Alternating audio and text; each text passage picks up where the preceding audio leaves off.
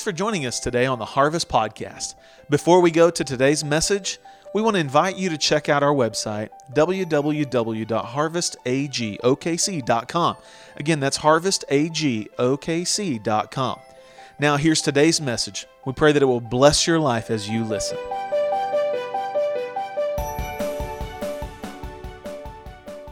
If you've got your Bibles, I want you to go to 1 Timothy chapter 6.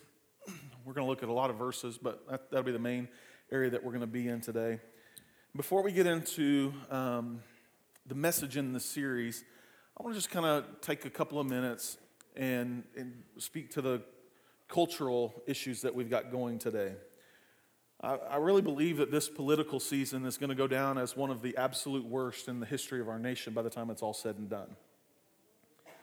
This has nothing to do with who you're going to vote for, who I'm going to vote for. That's not what I'm talking about. But I think when we look back on the history of where we're at, we're going to wonder how in the world did we get there? As Americans, we've got this obligation to use the freedom that men and women have died to give us. We have an obligation to use that. And as Christians, we have an, a moral obligation to be involved in the process. In the last election four years ago, we learned some pretty staggering things about us Christians the evangelical brand of Christians. There are over 100 million of us in America. 100 million. Less than half of that are registered to vote. And of that, less than 25%, I'm sorry, less than half of the half, so less than 25% of the evangelicals in our country actually voted in the last election. Folks, as believers, don't, don't sit around and gripe and complain because of what's going on if you're not going to get involved in the process. Now, I would say that about anything. You don't like what's going on in something, then get involved in the process and begin to work to make it better. So, this election, to quote Gandhi, we've got to be the change that we want to see in the world. I don't know who's going to win. I wish I did. But one thing I do know whoever does win is God's choice whoever wins. Okay? Whether it's the person you voted for or not.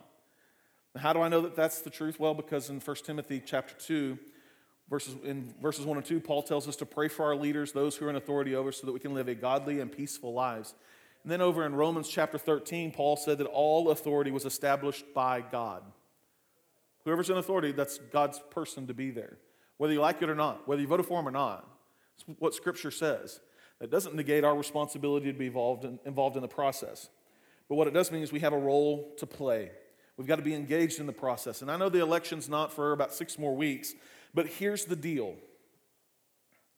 Here's the deal. If you're not registered to vote, you can't do anything. And you don't get to gripe on the other side of it. So, to help with that process, you have to be registered to vote by October the 14th. Okay? By October the 14th. To make it a little bit easier for you, I've printed out voter registration cards. I've printed out all the information you need. There are sets. You need two papers. One is a double sided piece of paper that gives you the instructions, and one is actually the voter registration thing. You can get them at the information booth, you can get them in the coffee shop. Either one, they're out there.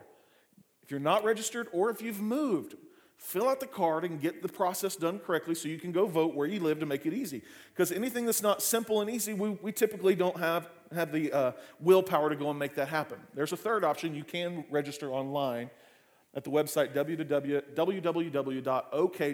You can register online. Get registered to vote. And then come November, go vote. Okay? Go, you got to vote. But if you fill out one of these forms that's available, it has to be postmarked by October 14th. Okay? If you want to see change happen in our country, this is one of the pieces of the puzzle to do. Obviously, we've got to pray. No candidate is going to be able to change what's going on in our country. Amen? Only God can change the hearts and the lives of men. So we've got to pray. I'm not going to tell you who to vote for. Hear me say this. I'm not going to tell you who to vote for. There is no perfect candidate, period. The only one who's, who would be the perfect candidate already has a job, and his job is King of Kings and Lord of Lords. So we're not going to find a perfect candidate. But what we do have to find is what do these people stand for? What's the platform they're standing on? Get, go out, find the, um, the, the Republican Party's platform, find the Democratic Party's platform, and read them. One party stands for the right to life, one party stands for the opposite of that the, the right to abort a baby one minute before they're born. You've got those two choices, okay? Read, educate yourself, get involved in the process, find out which one lines up closest with what the Bible says, and vote that way, okay? We've got to get back to voting what the Bible says, not what my personal opinion is. We've got to get back to voting what the Bible says and not what's going to benefit me the most. So we've, we've got to be involved in the process, okay? So get educated, get registered, and then go vote. So enough with the politics, let's get on with the message, but get registered and then vote, okay? Now, moving on. Previously in our, in our series over the last couple of weeks, we've been talking about, and we've gave, given every family the opportunity to have one of the books, Take God at His Word. Uh, this week, you should be reading chapter four this coming week with your family. Take a night, read it with your family, pray through what you're learning there as a family. Last week, we talked about the blessing of tithing. We talked about how our lives, that, that, that's the beginning point. If we want God's blessing in our lives, we've got to start there. That if we don't start there, we're just a thief. As, as Pastor put it earlier, um, tithing is, is not giving, it's just not being a thief. I, that's a great one. It's true. And so we, we, we talked about that and how we've got to put that into, into practice. This week, I want to talk about discipline. Yes, uh, yes, I said that. I want to talk about discipline. Because nobody is going to get where we want to go until we have a practical plan to get there. Now, there's an old quote that says that if you fail to plan, you, anybody know it? Plan to fail? Anybody ever heard that? If you fail to plan, you plan to fail. Because without a plan, you're going to get exactly where you intended to go. Nowhere. We've got to have a plan. We've got to put a structure in place. Today, I want to talk about a practical plan for generous giving. It's, if we're going to develop a, heart of generosity, if we're going to help develop a life for that, we've got to get the process in place correctly.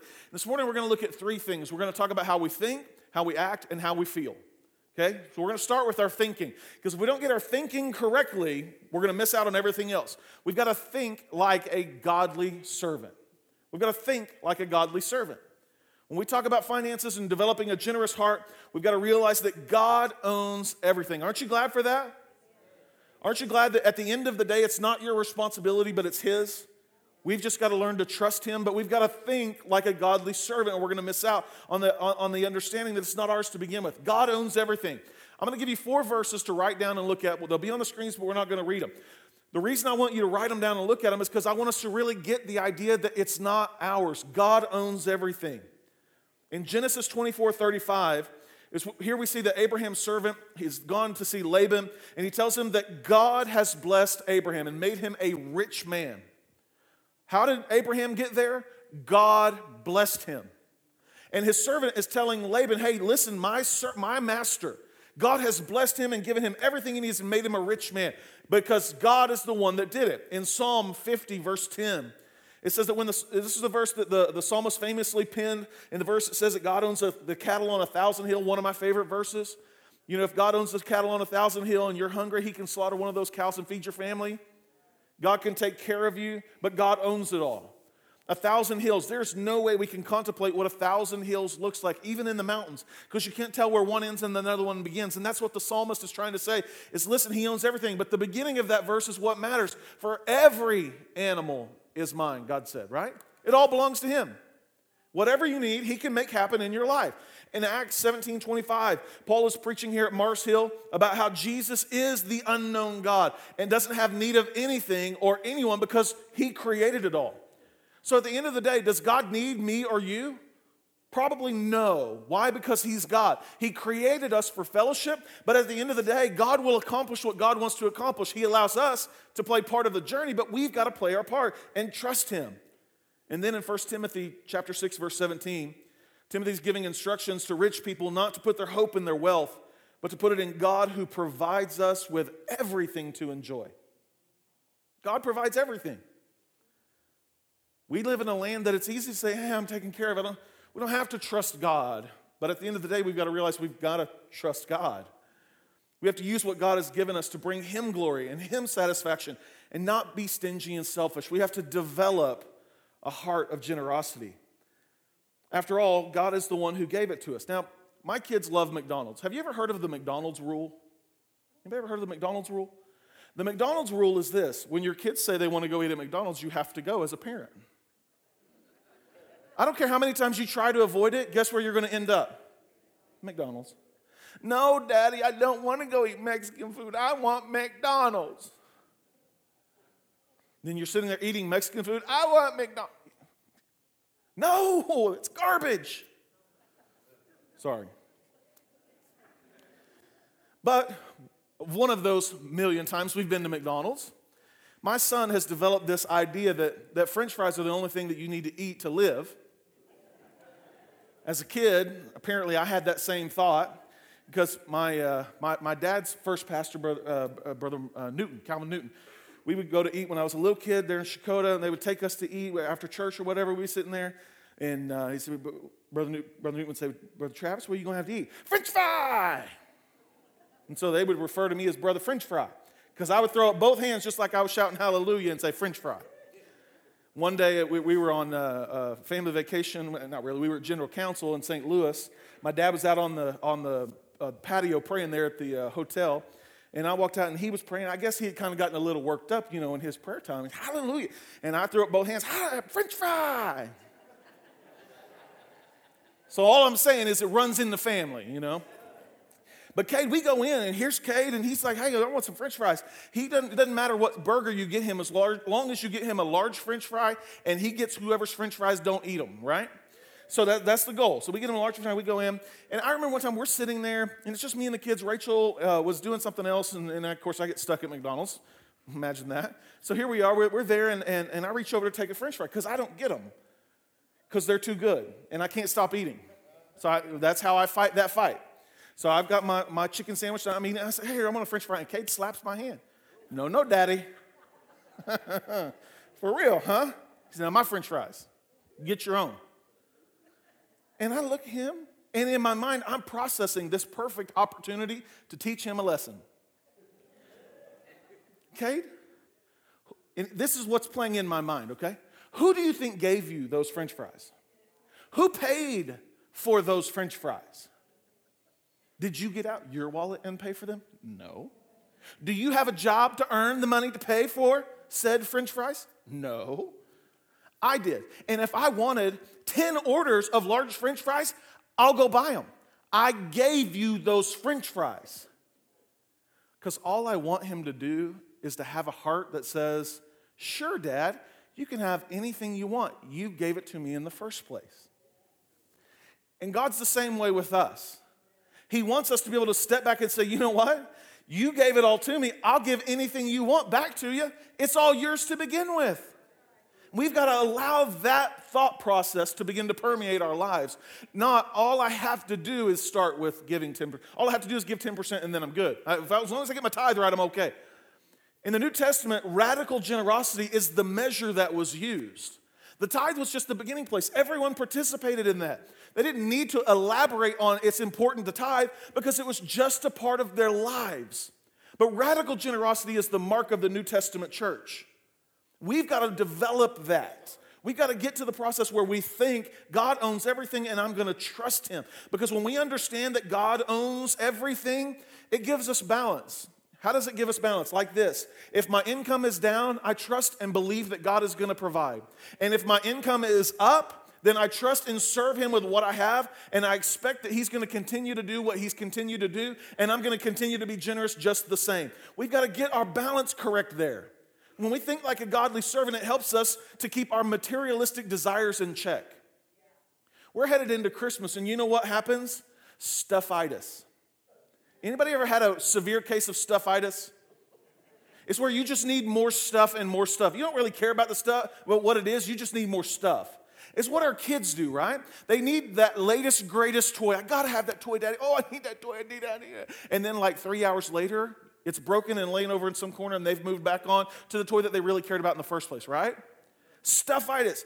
Our materialistic desire gets us in trouble if we're not careful. But when we know that God owns everything, we want to please Him with our spending decisions. We want to make him happy in how we do things and we guard against those selfish desires. In 1 Timothy 6, verses 6 through 10, we're going to see where, where Paul writes and really deals with this. It says, But godliness with contentment leads to great gain. Godliness with contentment is great gain. For, for we brought nothing into this world and we can take nothing out. Amen? That's what it says. Now, my dad used to love to tell me, I helped bring you into this world, boy, and I could take you out. Do what I said. That was perfect chance for you to say amen right there, Dad. Oh, yeah. Verse 9 uh, uh, verse 8 says, but, uh, but we have, but if we have food and clothing, we will be content with these. But those who want to be rich fall into temptation, a trap, and many, foolish, uh, many foolish and harmful desires, which plunge people into ruin and destruction. For the love of money is a root of all kinds of evil, but and by craving it, some have wandered away from the faith and pierced themselves with many pains. Now, we don't, we, we, we don't really like that verse, the love of money. What's the love of money that's evil? Money itself is not evil, it's benign. But the love of money, the love of desire and treasure that we want to hang on to, that's where the evil is at. And many people have been led astray because we get into large amounts of debt. We overspend and we, it, it, damages us. It damages our reputation. It damages our ability to fulfill God's plan for our lives. Before making a purchase, why don't we step back and say, you know what, is this something, God, you want me to have? Is this something that, that would be okay with you?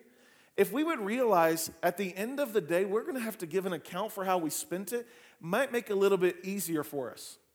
Here's the thing if we understand God owns it and I'm just managing it, I'm just a servant doing what He tells me to do, it makes it really easy to say no to things, right? But when we think we own it, it's easy for us to go, yeah, I'm going to spend that on, I'm going to do this. And it's all His. So let's remember that it's all His and begin to think that way as we spend. God wants us to enjoy what He gives us. Don't get me wrong. Verse 17 in chapter 6, we looked at it already. It says He wants us to enjoy everything He's given us. But He wants us to be wise with our spending decisions. And we've got to get our thinking correct to do that. When we get our thinking correct, we can get our actions correct. Because, number two, we've got to act like a trusted manager.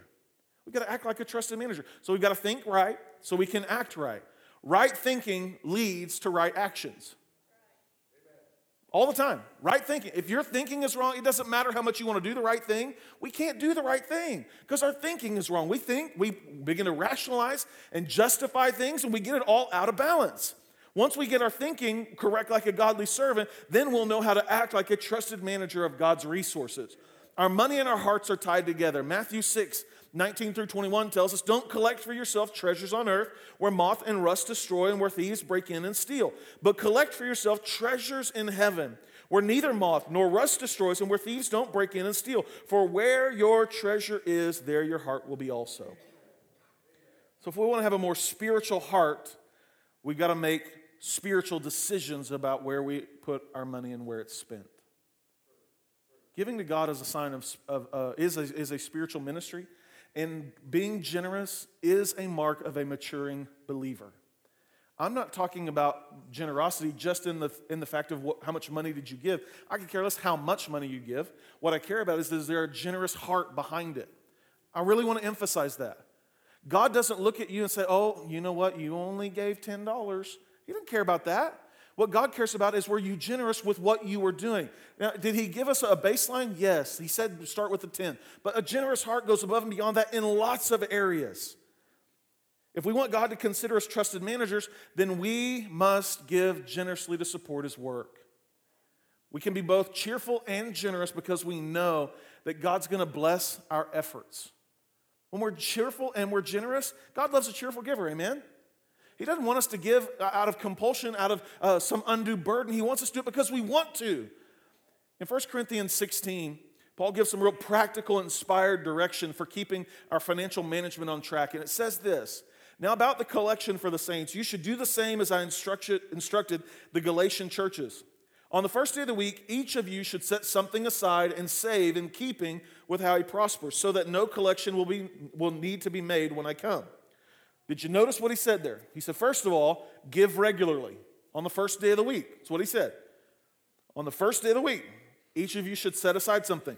He said we should give personally, each of you. So, number one, give regularly. Number two, give personally. Number three, he said give systematically. In other words, set it aside. Plan for what you're going to do. You got to plan for that. You know what you can't do? Come in and decide that you wanted to give $100 to missions when you spent 120 of it yesterday and you don't have the 100 left. Amen? You got to plan for that. And fourthly, we've got to give proportionally. He says to give in keeping with your income. No one expects anybody who doesn't have $10 to give 20. Can God bless you so you can? Yeah, that's a step of faith. But on a regular basis, if your income, I'm going to use round numbers here, okay? If our income is $10,000, let's say $12,000 a year. If our income is $12,000 a year, $1,000 a month, how in the world could you give $24,000? It's not practical, is it? We've got to get it into proportion with what God is blessing us with now. The other thing that I found to be true is very seldom does anyone get entrusted with more than they've proven faithful to, to, to handle. So if you want God to trust you with more, then prove yourself trustworthy with more, with what you've got, so you can be trusted with more. Because right thinking leads to right actions, and right actions lead to right emotions. So, first of all, we've got to think correctly so that we can act like a trusted manager, so that we can feel like a precious heir. Feel like a precious heir. Now, here's the thing that word precious, I'm going to be honest with you. I was like, should I use that word or not? Kind of sounds a little, a little girly. I'm not sure I even want to use it. You know what I'm saying? Like, my daughter is precious. And that's the word that I would use making fun of my brother. That was precious, Will. Would take. It's just, just not a word that. But when you understand that word, you, and I are precious to God. God doesn't look down at us and go, Well, man, I really love Marvin, eh, but Eugene, eh. God looks down at each of us and says, You are my precious child. My, my precious. Not, not, not like Lord of the Rings, my precious, okay? Like, but he looks down at us and he says, I treasure you. You are valuable beyond what you can imagine. You are precious to me. You are so valuable. You, know, when we stop and think about it, God can bless us with anything, but at the end of the day, what's the one thing He spent His Son on? Us. He didn't spend his son so we could build buildings. He didn't spend his son so that we could look at the nice things we have in life. He spent his son because you and I are the most valuable possession he will ever have. You and I, we are precious. And not just that, but he takes an outsider, somebody who was far from him, somebody who in our lives, whether we realize it or not, were much like Paul and we persecuted the faith. Whether you put someone to death or not is irrelevant. We still spit on the very cross of Christ in our actions and in the way that we believe towards him until he arrested our heart and said, You are my son, you are my daughter, you are precious to me. And we accept that. We're brought in and we are made his kids. We are made an heir with him. Listen, I love Cade. I love Cecily and I love Hayes. Hayes is just as much my son as Cade and Cecily are. He has been grafted in, he has been adopted into my family. He is a part of Team Jenkins. He runs around, stinks just like us. He is one of us just the same. Guess what? God looks down on me and you and says, You are mine. You walk like me. You talk like me. You smell like me. I'll take you. You're mine. We're precious. If I'm a precious heir, loved, so beloved that Jesus would give his son. You're not feeling this like I am. If I am his heir, so beloved that he gave his son to pay a price I owed, if he loves me like that, then I should start acting like that. I should start feeling like that. I should allow that overwhelming desire to fulfill his purpose and plan in my life to outrule everything else. I'm his. You are His. He loves you just like He loves me, and He loves me just like He loves you. Now, listen, let's, let's be honest. Sometimes we question this, right? I, I do. I do. I think, how in the world, Lord, do you love me as much as you love Pat Spires? She is the sweetest, kindest, most loving person I know. How do you love me like her? It's no way. Lord, how could you love me like you do Eugene? One of the godliest men I know. You want somebody praying for you. It's Eugene. You want him and Zoli in your corner, right? How in the world could you love? How could you love me as much as, and we start filling in the blank because we start comparing ourselves, right? Come on, let's be honest, we do. Or, man, in our moments of, of, of, kindness with our words and saying, oh, they're wonderful, I wish I could be, what we're doing is we're placing this comparison of, I need to be like them so that God will love me like He does them. Man, Lord, if I was just as generous as Pastor Mike is, then maybe. No. At the end of the day, what God wants is for me to feel like the most precious of His heirs because that's how He loves me. And that's how He loves you. And He wants each of us to feel that God loves us that way. Here's the thing God wants to train us. We have to train our kids, right? How many of you, you trained your children? If you, if, if you have boys and girls, you trained your boys to lift up the toilet seat. Because if you didn't, your daughter's going to let you know, or your wife's going to let them know, right? We train them. We train our children to clean up. Hey, you know what? You made a mess, clean it up. Uh, we, we've trained our kids that on Thursday night when they get home that it's time to take out the trash so that the trash truck will get it on Friday. This is like why you have kids, isn't it? You train them to do the stuff you don't want to do. It's important stuff. They need to figure it out, right? So you train them. So, so we're in this process. Cade, the other day, I said, hey, Cade, I need you to take out the trash. I'm doing something. It was yesterday morning. We're getting ready for a birthday party for my nephew. And so i am doing what I do, right? I'm making the queso because the Lord loves queso. And at the marriage supper of the Lamb, I'm telling you, Jesus is going to say, pass the queso. So I'm doing my part. Cade, I need you to take out the trash. I put one of your brother's diapers in it, it's got to go. For real. Okay, so he gets it, rounds everything up, takes it out, goes back to his room doing his thing. So I go and I've got my hands full. I get the, the drawer open where the trash can's at, and I go to put it in there and catch it just in time because we didn't put a bag back in there. Right? Didn't, didn't quite finish the process. You know what? God does the same thing with us on a regular basis. God will, will put something in our hands and He says, Hey, listen, I want you to do this with it. Do we finish the process or not? If we finish the process, there's more that we move on to. But if we don't, it's kind of like failing a test that you have to keep taking until you pass it. And on a regular basis, we have to keep passing that test. And the finances are a great way for God to do that because it's a tangible way that reveals the intent of our heart because we know we've got to take care of our finances so we can provide for our family.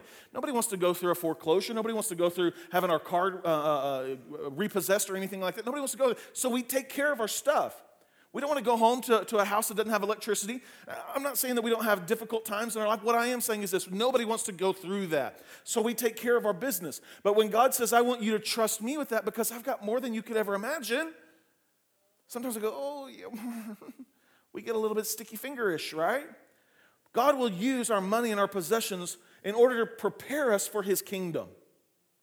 If God owns everything and can make everything, it's obvious that he could do everything without any help from us. But he gives us resources and lets us decide how to use them because he's got a special plan for us. Back in 1 Timothy 6, 18 and 19, it says this Paul said, Instruct them to do what is good, to be rich in good works, to be generous, willing to share storing up for themselves a good reserve for the age to come. So that, what? So that why? They may take hold of life that is real. God wants us to be rich in good deeds. It's an important part, right? Does He want you to be rich in life? I believe yes. He wants all of your needs. We've talked about this. He, he wants you to abound in every way. But he also wants us to be rich in good deeds, being kind and generous to everyone that's around us. He wants us to be willing to share. We all want our kids to do that, don't we? I want my kids to share, especially them french fries. we want that. Why would we think our Heavenly Father doesn't want the same thing from us? He wants you and me to share. He wants us to be willing to give up whatever He's placed in our hands he has more. We've got to stop looking at it that He's taking something away from us. He gives us a, an opportunity to discover His truth for ourselves because He wants us to have life that is truly life. listen, living apart from God, I don't know how people do it. How do, they, how do they miss out on the greatest journey there is, and that's following Jesus? How do they miss out on, on what God has most for them? God wants to provide for us. We know this, that God wants to provide for us. He wants us to enjoy His blessings, but God does not want us to be afraid of trusting Him. Some of us think in fear, or we even say in fear, if God will meet my needs, then I'll trust Him. Lord, if you want me to give that $100, give it to me first. I have a 100, but I need it. Lord, I know you said I, we want Him to do His part first, but He wants us to do our part, and that's trusting in Him, stepping out in faith. God simply says, Trust me, and I'll meet every one of your needs. The story of the, of the poor widow found in, in Mark chapter 12 shows God's miraculous provision, I believe. On the screens, it says this, verse 41 through 40, 41 through 44. It says, Sitting across from the temple treasury, he, being Jesus and the disciples, watched how the crowd dropped money into the treasury. First of all, God's watching how we put our money in. When it comes to our tithe and our offering, He's watching how we do it. You faithful? Doing it with generosity? You doing it in, in faith and trust? He's watching. I may not be, other people may not be, but He is. Never forget that God's watching. Many rich people were putting in large sums, and a poor widow came and dropped in two tiny coins worth very little. Summoning his disciples, he said to them, I assure you, this poor widow has put in more than all of those giving to the temple treasury. For they gave out of their surplus, but she gave out of her poverty. Has, uh, but, but she, out of her poverty, has put in everything she possessed, all that she had to live on. Now, to me, right here, the, this, this widow demonstrates her personal faith and trust. She's demonstrating it. If God doesn't provide, I have nothing left to give. Can I say this? She's not the one that ran around and told everyone that. She didn't put it on Facebook. I just gave my last two cents to the church. I don't know how I'm going to eat or live or survive. Now, I'm not saying if you're in need that you shouldn't let someone know, but she didn't broadcast it. She trusted the Lord with it. She trusted God. What a concept, right? Come on, we've all been there. We've all had those moments where we needed somebody. But you know what? How many times do we run to our friends first before we ever run to the Lord? We've got to step back and say, I know that God can and I know that He will. She gave all that she had and trusted God to provide for her. Now, if we're going to take God's word seriously like the widow did, we've got to, we've got to be honest about this text because it does not tell us what happened to her. It doesn't say specifically what happened with her or, or, or the woman, uh, what, what happened to her generous gift. But the Bible does say in 2 Corinthians 9 6 that if we sow sparingly, we reap sparingly. And if we sow generously, we'll reap generously. The Bible makes it plain that when you give generosity, you will reap it the same. So consider these questions. I'm going to give you three questions to consider. Consider this the next time that you're wondering, what should I do? How do I do this? Did God take care of them? Did God take care of the widow? Did God take care of the, the, the widow in the, in the Old Testament when Elijah told her, you know what, go and get she has nothing else except for this small vial of oil. And he says, You know what? Go get all of the containers that you can and begin to pour. And it never ran out until she had filled every container she had so that she could go and pay the collectors so they wouldn't take her son away. Did God provide for her? Yes.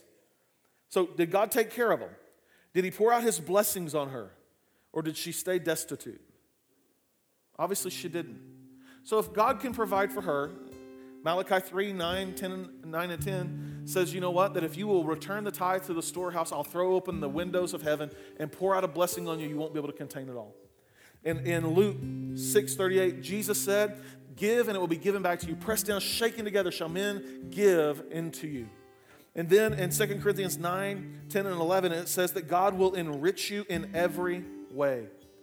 Listen, if God has these plans in place for us, Shouldn't we feel like precious heirs? Shouldn't we feel like, you know what? I know God's going to provide. I know He's going to take care of it. If He did it for them, He's going to do it for me too. If He can take care of the widow, surely He'll take care of my needs. I want to tell you a, story as we close. There was a, respect, a respected preacher who grew up during the Depression. When he was five or six years old during the Depression, his faithful Christian father sought to teach him the power of giving. So one Saturday, after this young boy had accumulated about 35 or 40 cents, his father reminded him that the next day was the Lord's day and that he should give a portion of his money to God. His dad also told him, You know what? Whatever you give, don't worry about what you give. Anytime you give to God, don't worry about it. To prove the point, the father said, I'm going to return to you whatever you give to the Lord. So don't worry about losing your money. Some of us wish that somebody here would do that for us, right? The preacher remembers clearly what he thought when he heard his dad's words. What? You want me to put some of my money into the in, into the offering plate? Are you crazy? I'll never see it again. His earthly father's promise seemed a lot less real than those cold, hard coins in his pocket. So he thought about putting in a nickel, but when the collection plate passed, he only put in a penny. That's all I can do. After the service, his dad asked him, said, Well, how much did you put in the offering? The young boy admitted, I only gave a penny, Dad. His dad reached into his pocket and placed a nickel in his son's hand, which was a return of 500%. The boy was stunned because he realized in that moment that he had sold his earthly father and his heavenly father short.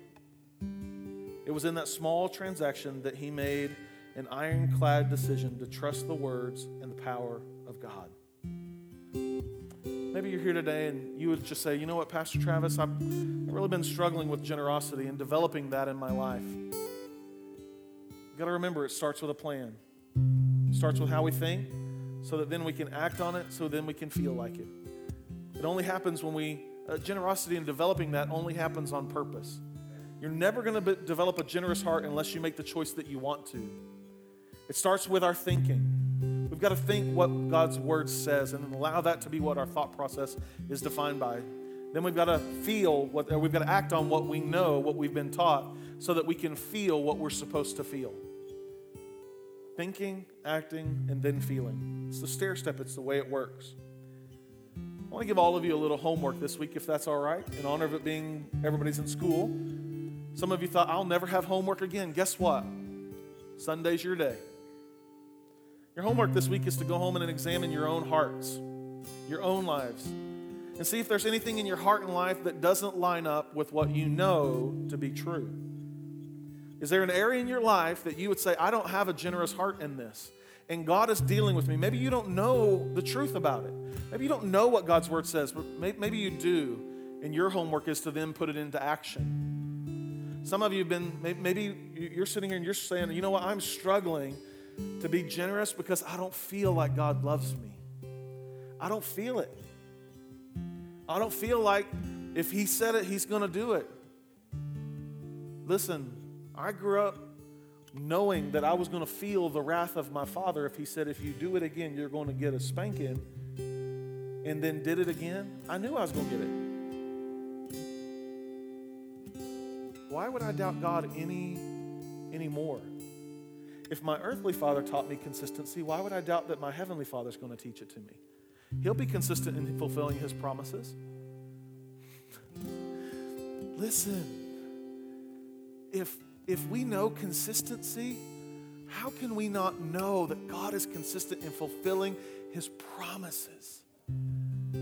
We, we, we're good at running to, to God's wrath, but remember, God is a God of blessing.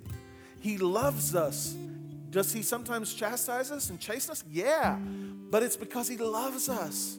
And his blessings far outweigh anything else. So trust that he's going to fulfill his blessing. God wants you to prosper. God wants you to be in good health. God wants these wonderful things for you, so trust him in that. But we've got to start right where we're living, first of all. So, with every head bowed and every eye closed, maybe you'd be here and you'd say, You know what, Pastor Travis, my heart is not right with God. Would you be honest enough to say, I am far from Jesus? We can't develop a generous heart and fulfill God's plan for our life if we don't know Him or if we've allowed sin to continue to creep in. So if you're here and you'd say, you know what? I've allowed sin in my life and my heart is far from God, would you lift up a hand? There's nobody looking around but me. Anybody at all? Okay? Anybody else? Okay? Put your hands down. Anybody else? Okay? Folks, here's where the rubber meets the road. We've got to make a choice to do something. See, when we start a plan, You got to put that plan into action. We can always talk about we're going to go on a diet, but if we never go on a diet, we've just been talking about it. We can talk about that we're going to fast and pray, but if you don't pray, all you did was fast. All you did was go on a diet. You weren't really fasting, you just lost some weight in the process. Here's the thing we've got to put a plan into action. And it starts by making sure our heart's right with Jesus. So if you raised your hand, and you should have, in just a minute, I'm going to ask you to come down around these altars. We're going to have a, a prayer team member who's going to be here, and they're going to pray with you because we want to agree with you in the process. How many of you here today, before we do that, would say, you know what, Pastor Travis, I need to develop a generous heart? Would you slip up a hand? I need to develop a generous life. And I need God's help to do that. Anybody else? Yeah. See those hands? All right. If you would, all across the room, I'd like for you to all stand up. All across the room. Don't run to the door. We're almost done. Here's the thing this is where the rubber meets the road. If I could, I'd like for our prayer team, our elders, prayer partners, if you will, just come and make your way. If you raised your hand or you should have, I'm going to ask you to get out of your seat.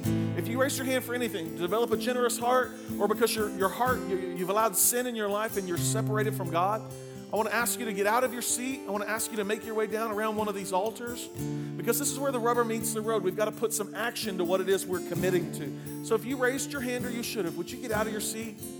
Be brave, make your way down around the altar so we can pray with you. We want to agree with you that God's blessing would be yours, but that starts with having a right heart a heart that says, I want to do what God wants me to, and I'm going to uh, sacrifice the sin in my life so that He can be first and foremost. Anybody else? You raise your hand or you should.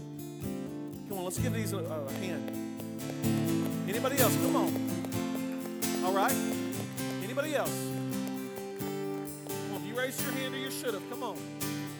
Come on.